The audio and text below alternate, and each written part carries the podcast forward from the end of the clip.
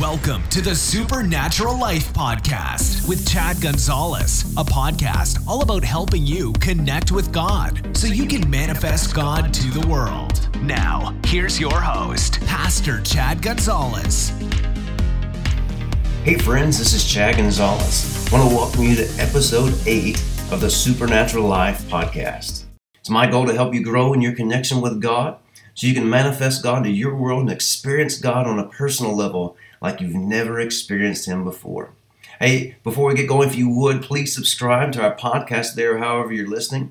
That's available on iTunes, Google Play, SoundCloud, and we're really excited to announce that now uh, it's available in Spotify. So uh, if you make sure and follow, subscribe, that way you don't miss out on new episodes. And if you would, leave us a review there uh, just to help us continue to get the word out. You know, we're really excited just to see the number of followers and listeners increasing each month and uh, getting the emails and messages from people uh, just telling us how much this is helping them and and taking their uh, their walk, you know, their Christian walk, taking it to a whole other level, and not just going through life and saying I believe in God, but no, like going through and experiencing God and having encounters with Him. And that's actually what we want to talk about today uh, if we look at John chapter 5 and verse 18, it says that the Jews sought all the more to kill him because he not only broke the Sabbath, talking about Jesus, but Jesus also said that God was his Father, uh, making himself equal with God. And this is real important here because this phrase equal with God is important to uh, make sure we understand this that you know there's a difference between being equal to something and being equal with something. You know, equal to means you can replace it, but equal with means you can represent it. You know, and just like my little boy Jake, he's nine years old, and you know, if you look at him, you can tell he's my boy. Uh, he looks just like me. Uh, you know, he's not equal to me, and that he can't replace me, but he is equal with me. He's got my DNA. Uh, it's obvious. You know, you look at it, his face, and he looks like me. He's like a little Chad, little mini me, and and you know, he's got my last name, so he could definitely represent me but he can't replace me. He's not equal to me. And, this thing of God being Jesus' Father, it's the same thing for you and I. When God becomes our Father, uh, we are made righteous uh, and we are in union with Him because of our union with Christ, and therefore makes us equal with God. And because of, of Jesus being equal with God, and then you can apply it to us as well, you go on down to verse 19, and and Jesus said this He said, The Son can do nothing of himself, but what he sees the Father do, and for whatever he does, the Son also does in like manner. Again, it's this piece of being able to represent him, uh, being able to do what he did because he showed us how to do it, gave us the equipment to do it. Uh, verse 20, I've always always liked this because it says, The Father loves the Son, and Jesus goes on and says, and he shows him all the things that he does. So I want you to notice this that, you know, because of the union with the Father and, and, being, you know, righteous and being in a position uh, of equality there, not, not to replace, but, you know, uh, to be equal with, and that we can have a relationship. As a result of that, there's encounters that take place. And this is what Jesus is starting to get at. He said, because of my union with the Father, I'm in a position, you know, that I can be with Him and, and represent Him and, and do some things like Him. And he said, He shows me all the things that He does, and He's going to show me even greater things just so you can marvel. So you see encounters here. Uh, you see the same thing in John chapter 8. You know, if we start with um, start with verse uh, 16, Jesus said, I'm not alone, but I'm with the Father who sent me. And then in verse 18, he said, And the Father who sent me, now notice this, he said, The Father that sent me, he bears witness of me. Now notice Jesus didn't say he bears witness in me, you know, that he's my Father.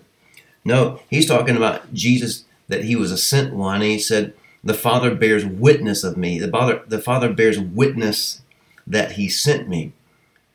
This is talking about outwardly. And these are things that, again, it goes along with a relationship and fellowship with the Father. You know, this is this is a piece that has has far been missing, you know, in our faith circles. and it's the fellowship piece. You know, we focus so much on the healing and the power and our authority and the blessing, and we forgot, you know, the source of all of it. And, and, Jesus, he constantly talks about the Father, the Father with him, the Father that sent him, the Father in him.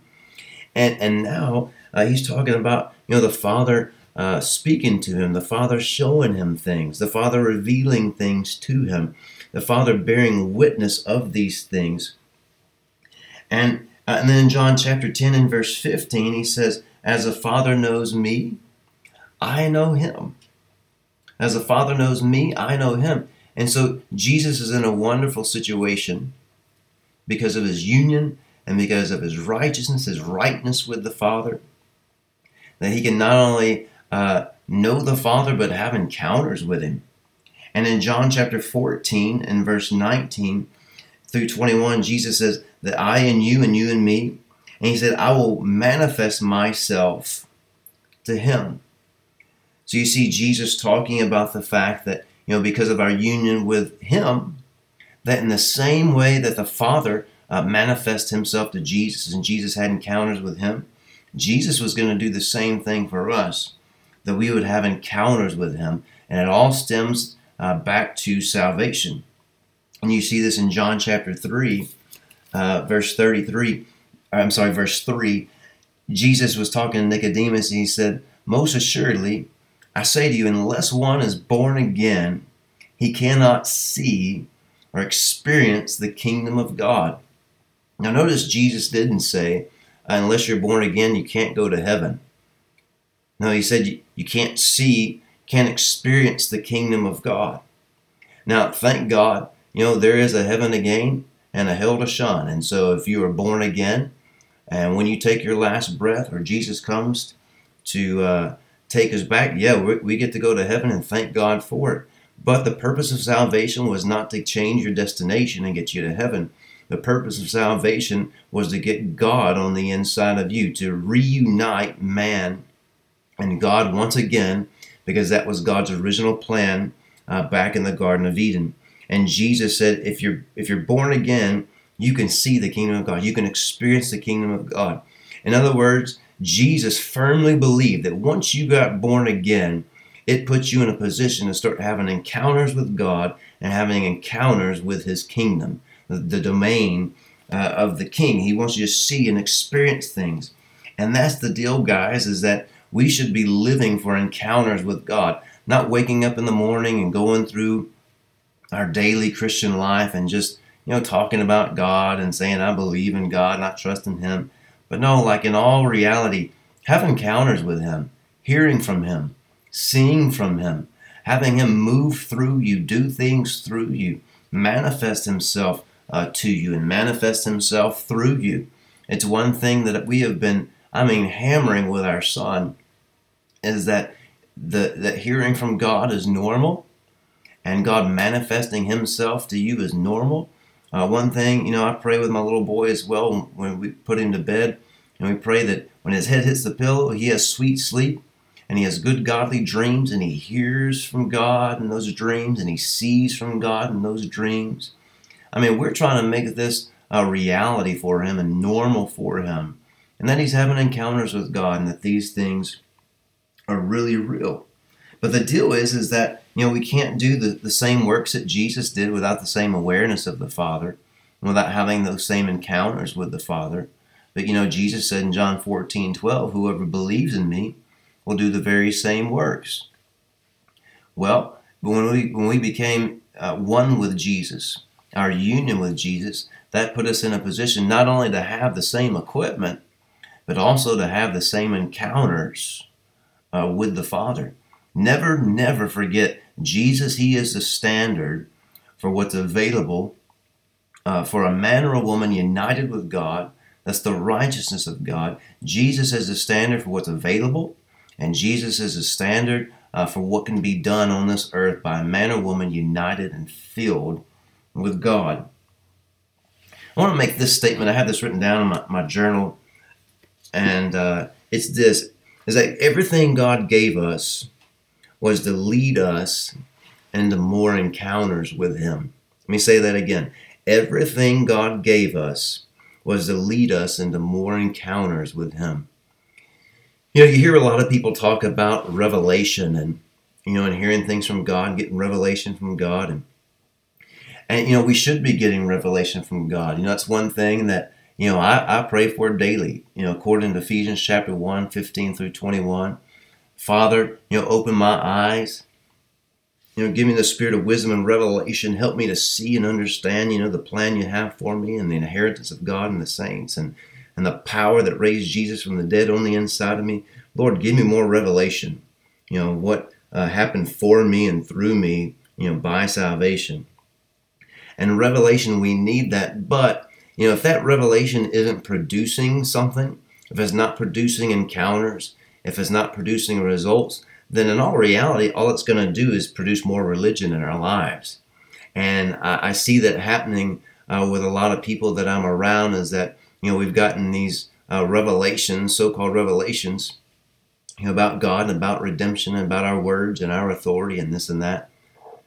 But, you know, if it's not producing for you, it's just going to turn into religion and it's just going to turn into works and it's going to turn into frustration no, we should be having actual encounters and we should be progressing uh, with, with these revelations. And so everything God gave us was to lead us into more encounters. Uh, and you could even say it like this is that every encounter that you have with God, whether it's hearing from Him, seeing from Him, Him manifesting in your life and through your life, every single encounter is an invitation from God to have another one. Think about that. Every time God does something for you and in you and through you, it's an invitation to have another one. And, and, and not only just have another one, but go deeper in it. Uh, go to a higher degree with it. We're supposed to be having encounters with God. And we're supposed to be having encounters with God uh, not just for us, but also so God can manifest Himself through you. If, if we start having more encounters with God on a personal level, then that puts us in a position for God to manifest Him through us for the world. You know, that's what we've been saying. We, we want to help you grow in your connection with God so you can manifest into the world and, and, and experience Him on such a level, on such a level that it puts you in a position to turn around and help others experience Him on that very same level. So we need these encounters with God for us to, to personally grow and the things of God and grow in our relationship with God, but we also owe the world encounters with God. Think about that, friends. We owe the world encounters with God. See, I want encounters with God. I want to experience Him. I want to know Him like I've never known Him before. I want that statement that Jesus made that when He said, you know, as the Father knows me, I know Him. I want that. I want that type of a relationship that in the very same way God knows me, I know Him. I mean, that that's some serious fellowship right there. That that's some that's a serious relationship right there. That in the same way God knows me, I know Him, and that's what I'm pushing for because Jesus said it was possible, and so that's what we're going after. And so I want it for you know a selfish level. I want it for me, but I also understand that the more I progress in these things, the better of a position it puts me in, so I can help other people encounter God and and I can help the world have an encounter with God so that uh, not only do they hear about Him, but they also get some proof. You know, it's those signs, wonders, and miracles Jesus talked about in the Great Commission. You know, Jesus said in Matthew 10 and verse 8, He said, Freely you have received, now freely give it. Again, you know, we owe the world encounters with God because all the encounters that God has with us, it's an invitation to go further. And and these things that he gives us it's so that we can turn around and give these things away. And i'll leave you with this uh, this one scripture right here. I've been kind of chewing on this the last couple of weeks. And it's matthew chapter 10 and verse 13 where he told the disciples to go and preach the kingdom and heal the sick and cast out the devils. And he said when you go into a home you know if it's if it's worthy of this he said let your peace you know be in that home you know and he said if not take it away and I think that's really interesting that that we could, we could be such a possessor of God's peace, or you could say such a possessor of His presence, that we could take it somewhere and, and on purpose manifest it uh, there in that environment and manifest it in such a way that it lingers for a while. and, and puts people in a position to have an encounter with God just because we showed up. Think about that. Just because we showed up and we're a possessor of His presence and a carrier of His presence, that we could on purpose, we could on purpose leave it in a place for it to change the atmosphere for a while. Why would God say that? Because He wants people to encounter Him. He wants people to know Him. And, and, and the, the end result, you know, a great example is John chapter 4 when Jesus was at the well with a Samaritan woman. And, you know, she came up and, and you know, uh, Jesus just read her mail and told her about her history. And, and the result was through that encounter uh, and, and, that, that word of, of knowledge there, through that encounter, that the result was she turned around. She not only believed in Jesus, but she went out and told other people about Jesus. And the result was the whole town ended up uh, believing in him. And so that's the purpose in all of this is that we have such encounters with God and knowing him so well that when we are in positions with in the world and with people who need to have an encounter with God, that we can manifest him, whether it be through a gift of the Spirit, word of wisdom, word of knowledge, you know, gifts of healing, whatever it is that the Holy Ghost knows that they need, that we would be uh, so sensitive to Him and so used to that we can manifest Him in a very, very natural and normal way. It's for us, but it's also for the world. Hey, real quickly, I want to let you know about some meetings we have coming up. Uh, the first week of February, February 4th through the 7th at Abundant Life Church in Tahlequah, Oklahoma. Five powerful services where we're going to have some encounters with God and grow in our understanding of our union with Christ. I hope you enjoyed our time together. Today not only helped you expand your mind on what's possible in Christ, but also helped you grow in your connection with God so you can manifest into your world.